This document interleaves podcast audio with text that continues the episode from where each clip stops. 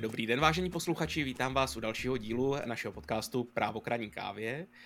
Dneska máme velmi zajímavé téma. Chtěli bychom se pobavit o umělé inteligenci a z trošku komplexnějšího pohledu. A právě proto, že se chceme věnovat jak technickému pohledu, tak pohledu etickému a právnímu, máme ve studiu dneska více hostů. A e, já si e, dovolím přivítat v první řadě paní doktorku Anetu Jedličkovou, lékařku, odbornici na etiku a vyučující na pracovišti doktorských studií v oboru aplikované etiky. Dobrý den, paní doktorko. Dobrý den. Tak dále ve studiu sedí e, pan Jakub Kozák, spoluzakladatel a ředitel společnosti Datlové, přední české společnosti podnikající ve zpracování dat a využívání umělé inteligence ve zdravotnictví. Dobrý den. Dobrý den.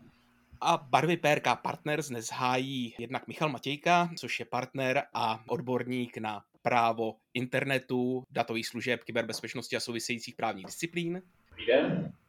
A dále Zbigněk Klébl, eh, který eh, stejně jako Michal se specializuje právě na právo internetu, dat a podobných otázek. Dobrý den. Tak a eh, protože jsme si vytýčili relativně široké téma, rád bych se možná na začátek zeptal takovou začátečnickou otázku, co to je vlastně ta umělá inteligence z technického pohledu. Eh, pane Kozáku, prosím.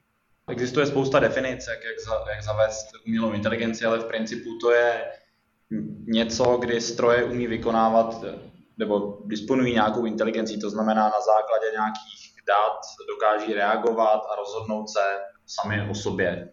Uh-huh. A abych si to představil, je pojmem uh, umělé inteligence také podmínka třeba strojového učení, že se ten, ten systém musí sám umět zdokonalovat, anebo je to nějaké provedení prostého algoritmu?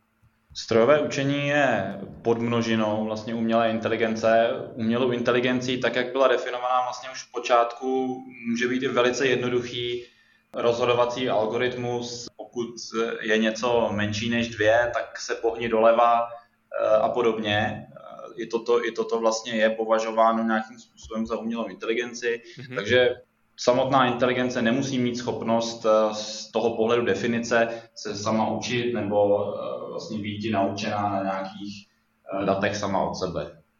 Tak co v podstatě je tím učením u toho strojového učení?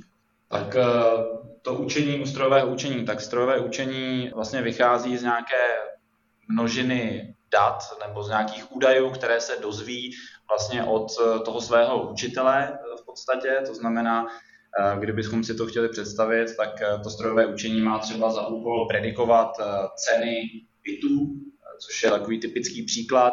No a vy mu dáte, vy mu dáte vlastně ceny bytů třeba v nějakém regionu a řeknete mu x parametrů o každém tom bytě a chcete, aby na základě těch parametrů, když mu je dáte znova, vám odhadl, kolik bude stát ten, ten další byt. To znamená, On se na základě sady těch údajů, kolik má být ložnic, v jakém je patře, v jakém konkrétním místě se nachází a tak dále, naučí, eh, jak s těmi daty pracovat, jak je změnit, aby z nich vlastně vyplivnul tu eh, jednu cenu. A to lze dělat spousty různých přístupů a ty různé přístupy jsou právě různé metody eh, strojového učení, od jako jednoduchých modelů jako statistických, regresních, eh, které se dají použít až po nějaké složitější typu neuronové sítě. Mě by zajímalo, jestli v podstatě ten stroj můžete naučit i poznat něco nového. Typicky ty úlohy jsou jako velmi přesně definované pro to, co to strojové učení má dělat a vidím tam několik oblastí jako v tom dotazu. První je, eh, abych uměl predikovat eh, ceny bytů na základě údajů třeba z České republiky ve Spojených státech, tak eh, to, je, to nebude fungovat, eh, protože eh, tam jako na těch dat, v těch datech nebylo, nebylo se z čeho naučit, jak funguje realitní trh jako v Americe, takže tam dochází k něčemu, čemu se říká jako vlastně zkreslení ta inteligence na základě těch vstupních dat, což je typický problém vlastně při nastavování toho strojového učení a řeší se to. Je to mimo jiné teda i etický problém potom, když to třeba je ve zdravotnictví, kde se mohou pak na základě strojového učení upřednostňovat určité skupiny obyvatel, což bylo dokázáno třeba ve Spojených státech. Tak to je první věc. A druhá věc, určitě to nelze použít na úplně jinou oblast eh, typu domy nebo nějakou predikci něčeho eh, nestandardního. Prostě je to jasně zaměřeno, má to predikovat cenu bytu, víme, měli bychom si být vědomí, když to chceme používat jako velmi dobře toho, jako na co to bylo určeno a jak to bylo natrénováno, abychom mohli zodpovědně říct, že ten výstup má nějakou hodnotu. Já jsem sledoval jeden výzkumný projekt právě ve Spojených státech na univerzitě v Pittsburghu. Vlastně se snažili nějakým způsobem monitorovat rozhodování soudců. V podstatě šlo o to, že v první etapě skutečně v podstatě to bylo, dejme tomu, takový to jednodušší a pochopitelnější, všeobecně pochopitelnější sledování eh, vlastně těch argumentů typických a tak. A v té druhé oni se právě snažili naučit ten stroj vlastně rozpoznat nějaký nový argument. U toho standardního učení by to bylo tak, že ten nový argument by ten eh, stroj, dejme tomu, mohl k němu dát vykřičník, pozor, tady vlastně ten soudce pravděpodobně udělal chybu ale jde o to, že ten argument může být eh, validní. A jde o to zkusit naučit ten stroj rozpoznat i znaky toho validního argumentu. Tak to jsem se chtěl zeptat, jestli se už i setkáváme třeba i v České republice vlastně s touhle vlastně vyšší složitostí toho strojového učení. Co se týká eh, toho, co popisujete, tak mi to přijde jako vlastně detekce nějakých eh, anomálí a určitě se s tím jako v Čechách setkáme, jako Česká republika má spoustu jako skvělých eh, výsledků v oblasti umělé inteligence já bych se možná zkusil zeptat ještě na základnější otázku, a to je, jak se vlastně takový AI systém nebo systém umělé inteligence vyvíjí. Co se programuje, co se připravuje? Předpokládám, že odpověď bude hodně blízká tomu naučit ten přístroj se správně rozhodovat a sám se učit eh, z nějakých dat, který má, ale zajímalo by mě přesně ten detail. A navazující otázka na to bude, jak vlastně potom, co se systém sám začne učit a začne si rozvíjet svý vlastní rozhodovací schopnosti, tak jak já se mohu podívat na to, jakým způsobem ten systém rozhoduje a vlastně eh, podívat se na eh, střeva toho algoritmu, podle kterého se ten stroj rozhoduje. Ten dotaz na vývoj, to je otázka velmi široká. O tom bychom se mohli bavit asi velmi dlouho.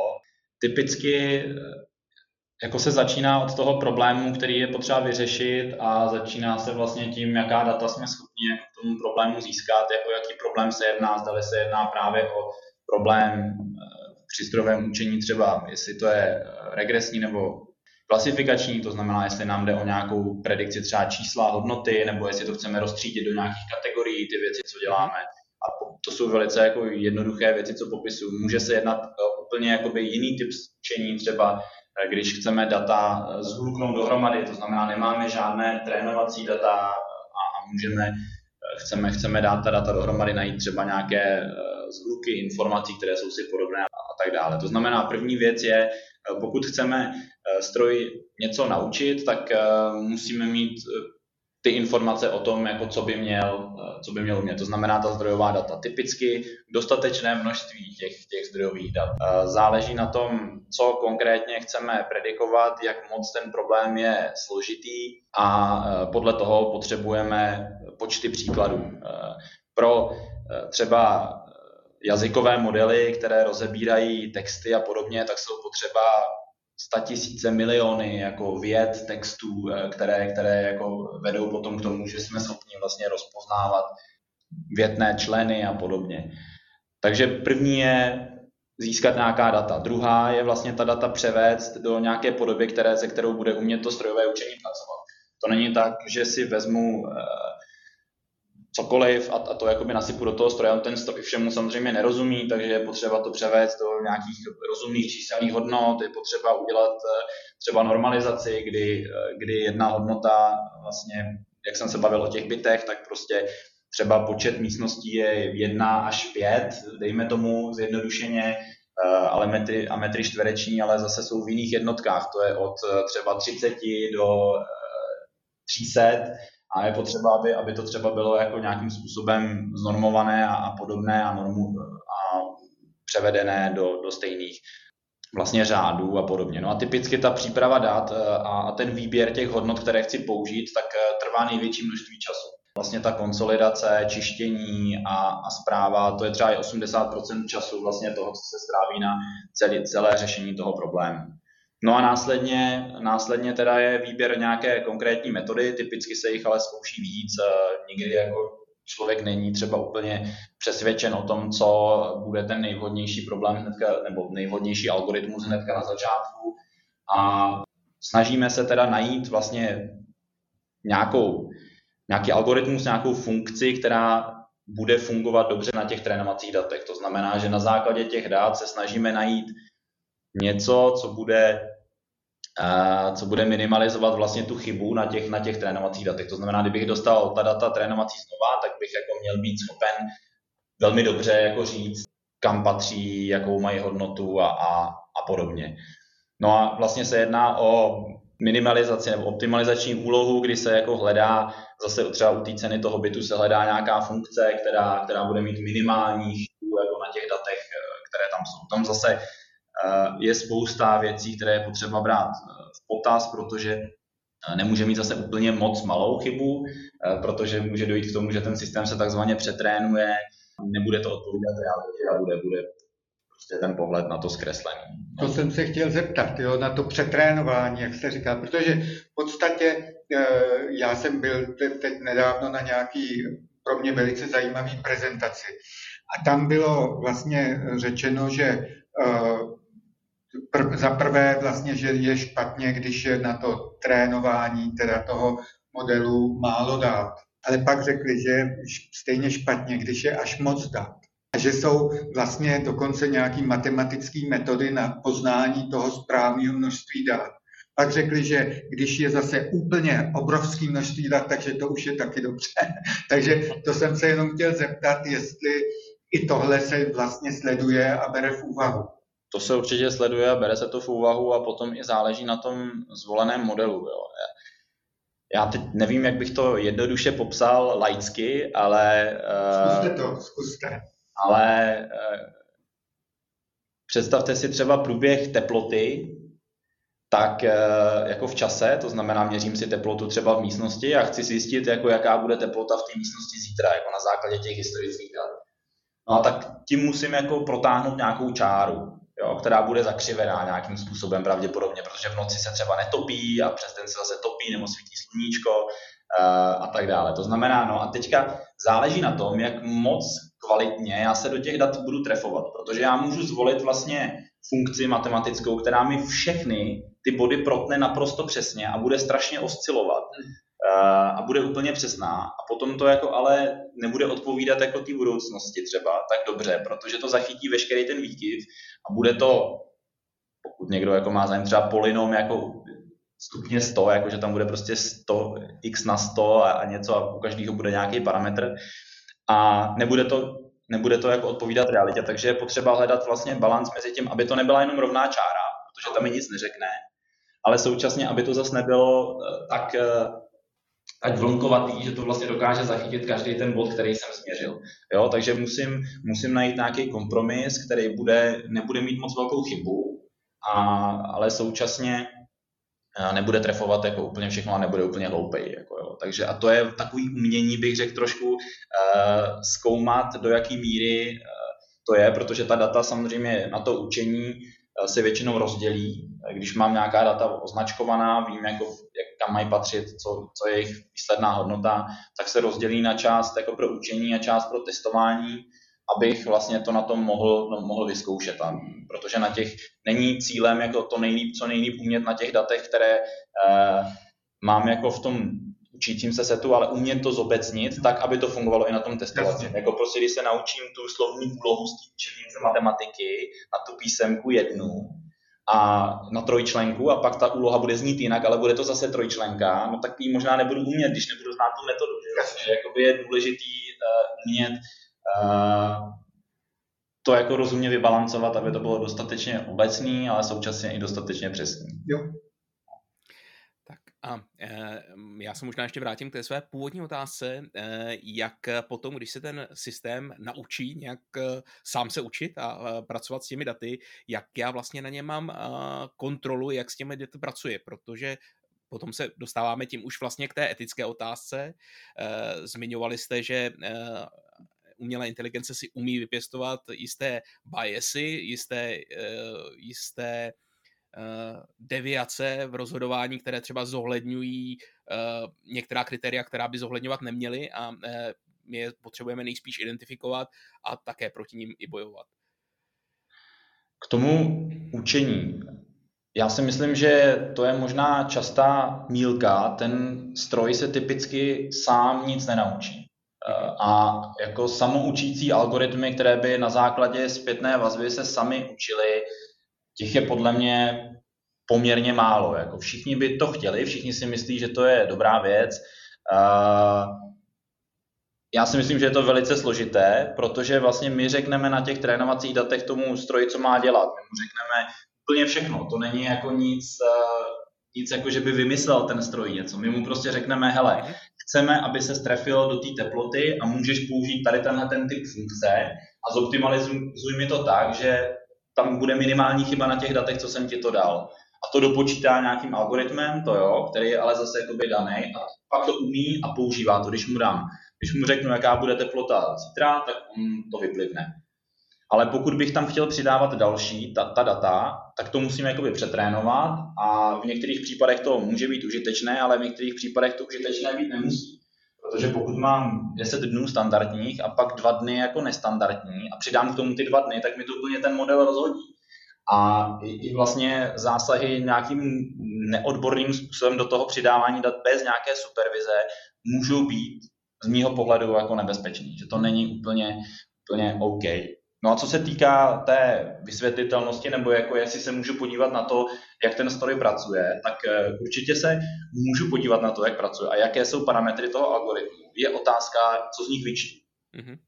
A u těch jednoduchých modelů to vyčtu snadno, jak jsem to zase popisoval třeba na té teplotě, tak pokud tam bude eh, jako jednoduchá křivka, tak vím, že má parametry 3 eh, třeba a je to jednoduchý. Mhm. Pokud se podívám na už nějaký složitější modely, tak tam jsou třeba sady nějakých číselných matic, eh, které násobí vlastně ty vstupní parametry třeba u toho bytu, to přenásobí a dostanu z toho nějaký číslo jako ve výsledku.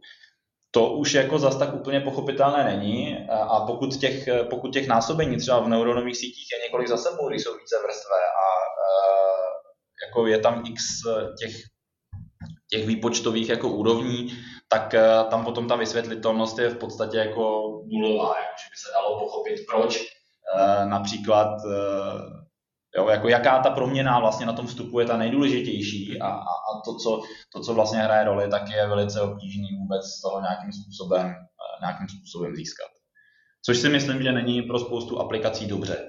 Rozumím. Děkuju.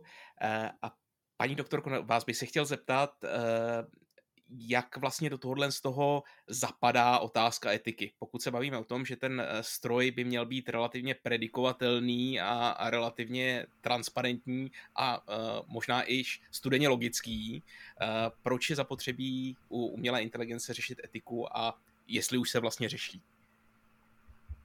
No, to je určitě velmi dobrá otázka. Etiku určitě je potřeba řešit a řeší se.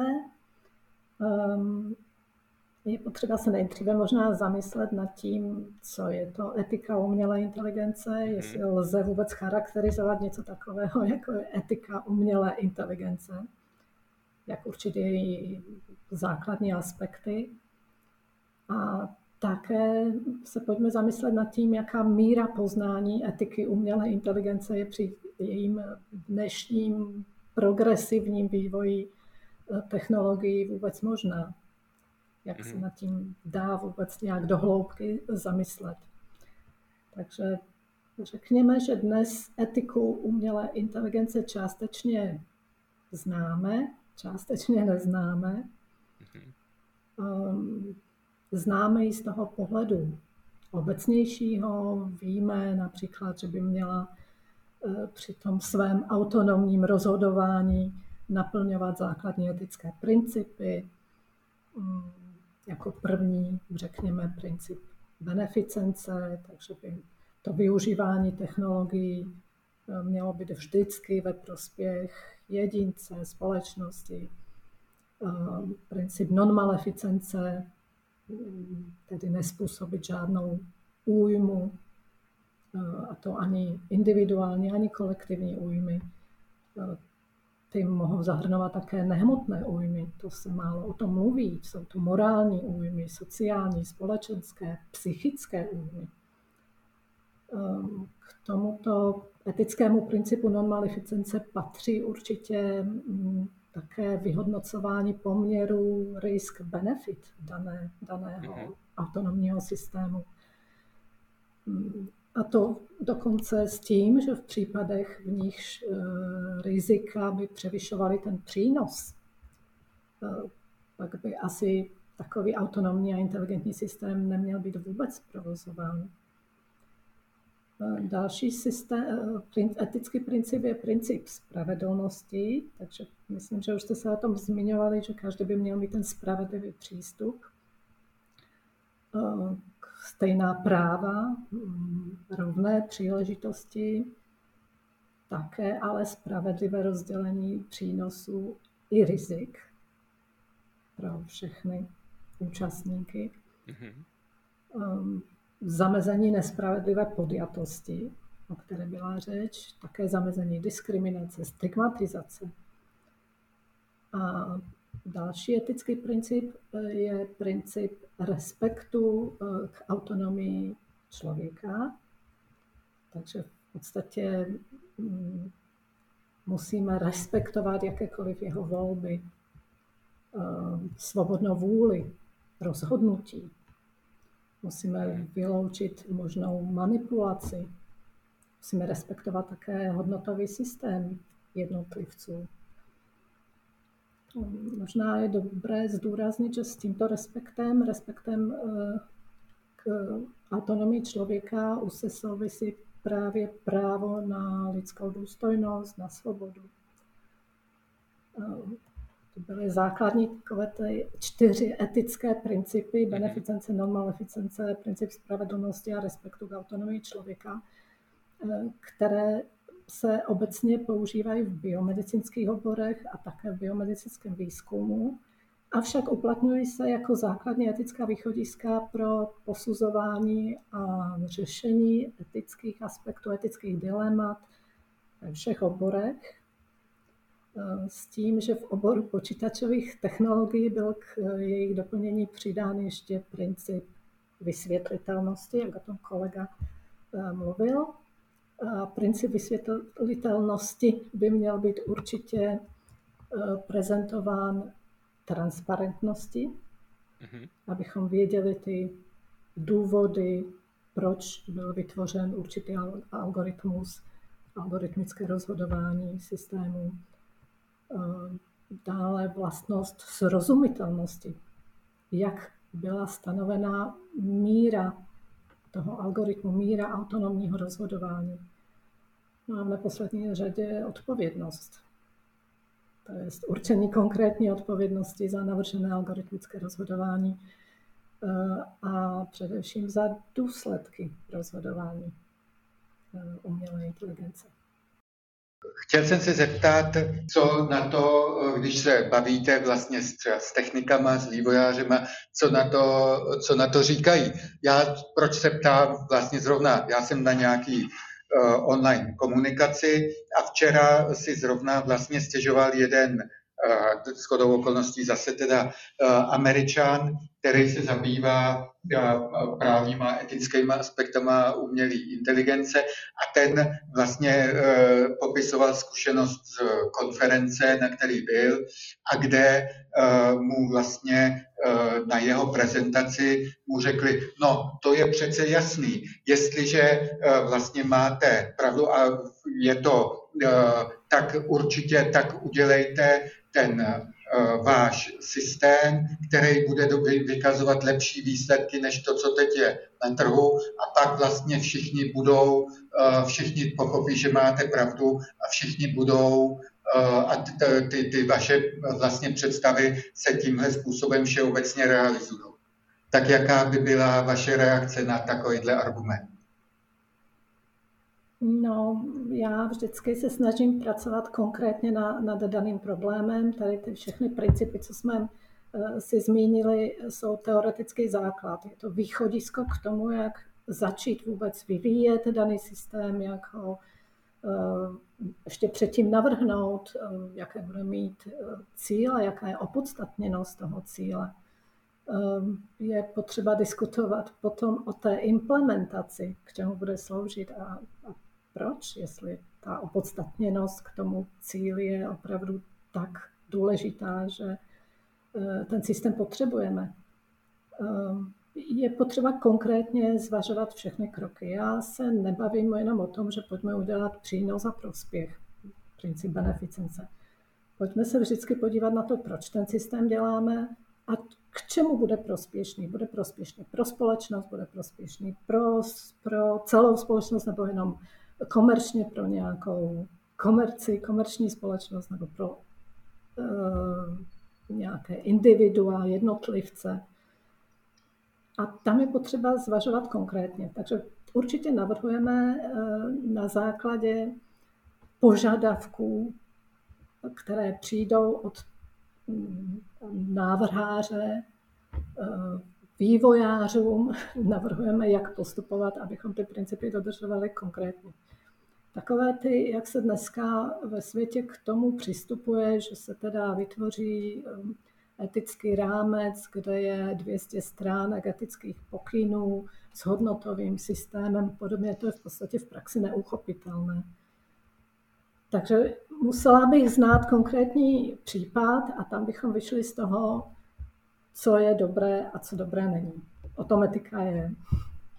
No a vy jste, jste se shodli na tom, že by systémy autonomní inteligence nebo umělé inteligence měly mít vštípené jisté etické principy, které jste, paní doktorku, před chvíli vyjmenovala, jak se vlastně taková umělá inteligence učí těmto etickým principům. Tam se dokonce nabízí způsoby dva. Jeden způsob je, že bychom vybavili ten systém, autonomní a inteligentní systém, eh, nějakými morálními obecnými zásadami mm-hmm. a naprogramovali bychom ten systém, jak v určitých situacích postupovat, jak řešit etické, mm-hmm. etický nebo morální problém. Tam samozřejmě můžeme mít k tomu připomínky. My víme, že etické, etická dilemata se nedají řešit na základě obecných uh, morálních principů, zásad. Um, určitě zvažujeme na základě různých okolností kolem, eh, vedeme etickou rozvahu eh, daleko hlouběji, než jenom na základě obecných morálních zásad, tak tam asi by to nebylo úplně ono, že by ten systém se naučil jenom to, ten základ a podle toho by postupoval, jak by byl naprogramován. Eh, druhý způsob je právě strojové učení, o kterém mhm. kolega povídal. Mm, dejme tomu, že bychom poskytli eh, tomu autonomnímu a inteligentnímu systému eh, tu trénovací, eh, trénovací data dostatečně velikou, kde bychom nějaká etická dilemata už měli, měli popsány, jak, jak se řešila etická dilemata, jakým způsobem se k tomu přistupovalo, a ten stroj, ta umělá inteligence by si v podstatě sama našla způsob, jak vytvořit algoritmus, mm-hmm. jak postupovat v tom kterém daném etickém problému. Tam však budeme mít určitě také spousty limitů, a to hned několik, bych řekla. Eh, jako první se nabízí hned, jaká tréninková data, trénovací data poskytneme. Tedy jak správně bychom měli zvolit tu referenční skupinu. Budou to mladí s jejich hodnotovými preferencemi, mhm. nebo naopak staří s jejich životními zkušenostmi, nebo snad děti s očekáváním nějakého vrozeného smyslu pro spravedlnost. Vidíme, že ty jednotlivé skupiny se liší například právě těmi hodnotovými preferencemi. Takže to by byl takový jeden limit a další limit. Ehm, etická rozvaha u člověka, už jsme řekli, neprobíhá jenom na základě nějakých obecných morálních zásad. Je to nějaké, řekněme, poznání spojené s vědomým vnímáním. Vědomí vnímání všech okolností okolo, eh, všech souvislostí, etických důsledků, dopadů těch rozhodnutí, prolínání mezi nimi. A eh, to asi ten, ta umělá inteligence, jakkoliv je racionální, asi tady tu část té lidské stránky, řekněme, i emocionálního uvažování, nikoli pouze racionálního uvažování, asi postrádá nebo bude postrádat. Eh, je to těžké, myslím. Myslím, že má se nějaká umělá inteligence chovat eticky, musí být k tomu příslušně vybavena. Třeba profesor eh, Jiří Wiedermann který se touto problematikou zabývá dlouhodobě i se svým nizozemským kolegou z Univerzity Utrecht. Ehm, ten zdůrazňuje, že umělá inteligence musí být vybavena alespoň minimálním strojovým vědomím, aby měla adekvátní sebekontrolu svého aktuálního kognitivního stavu, výkonu, aby se takzvaně sama o sobě informovala, aby měla sebe uvědomění. A s tímto eh, uvádí pojem, nový pojem strojová kvalia.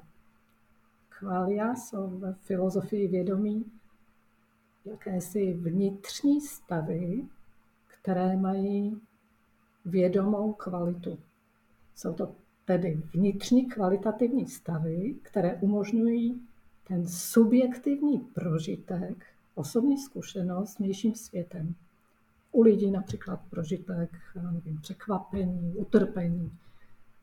U strojů, u umělé inteligence prostřednictvím strojových kvalí eh, by si ten systém pamatoval důležité stavy z předchozích nějakých subjektivních eh, zkušeností, kognitivních zkušeností a v podobě informace o kvalitě tohoto stavu, toho subjektivního prožitku, eh, by v případě znovu objevení adekvá analogického stavu nebo při přetrvávání určitých podmínek, by o tom strojová kvalia informovala celý ten systém no a ten by prostřednictvím posloupnosti konkrétních kroků eh, tu danou eh, situaci vyřešil. Etický, etická dilemata třeba. Děkuju. Já se možná zeptám, uh, patří tady uh, do tohohle z toho systému rozhodování, uh, do těch kvalí, jak je, jak je nazýváte, pouze jako logické, chladné logické uvažování, algoritmizace některých těch etických pravidel, a nebo má být součástí tohohle z toho právě třeba emoční nějaká inteligence stroje, který by se byl schopen rozhodovat třeba i na základě jistého emočního náboje eh, té dané situace. Já myslím, že ten emoční náboj by byl právě nahrazen tou informací o tom subjektivním prožitku toho, té umělé inteligence, toho autonomního systému eh, v jistou chvíli. Musel by mít tu zkušenost už toho prožitku. Mm-hmm. Samozřejmě u člověka to tak je, probíhá to na základě uh, racionálního uvažování, ale také emocionálního uvažování. Uh, etická rozvaha je mimo jiné postavena také na empatii. Mm-hmm. Také na těch individuálních společenských hodnotách, které bychom možná mohli té umělé inteligenci nabídnout. Ale tam už je ten problém, jak jsme zmínili, jakou eh, sadu tréninkovou použijeme, koho zvolíme za referenční skupinu. A v tuto chvíli, vážení posluchači, myslím, že je příhodná chvíle na to ukončit první část tohoto vydání podcastu Právo kraní kávě. Poslechli jsme si především teoretické otázky ohledně vývoje umělé inteligence a přesahu etiky do rozhodování strojů. V příštím díle se podíváme také na některé právní aspekty umělé inteligence a na praktickou aplikaci etiky a práva v systémech autonomního rozhodování. Nalaďte si tedy i za dva týdny náš podcast Právo kraní kávě s paní doktorkou Anetou Jedličkovou, specialistkou na aplikovanou etiku, panem Jakubem Kozákem, zakladatelem a ředitelem společnosti Datlové a s mými kolegy z advokátní kanceláře PRK Partners, Michalem Matějkou a Zbyňkem Léblem.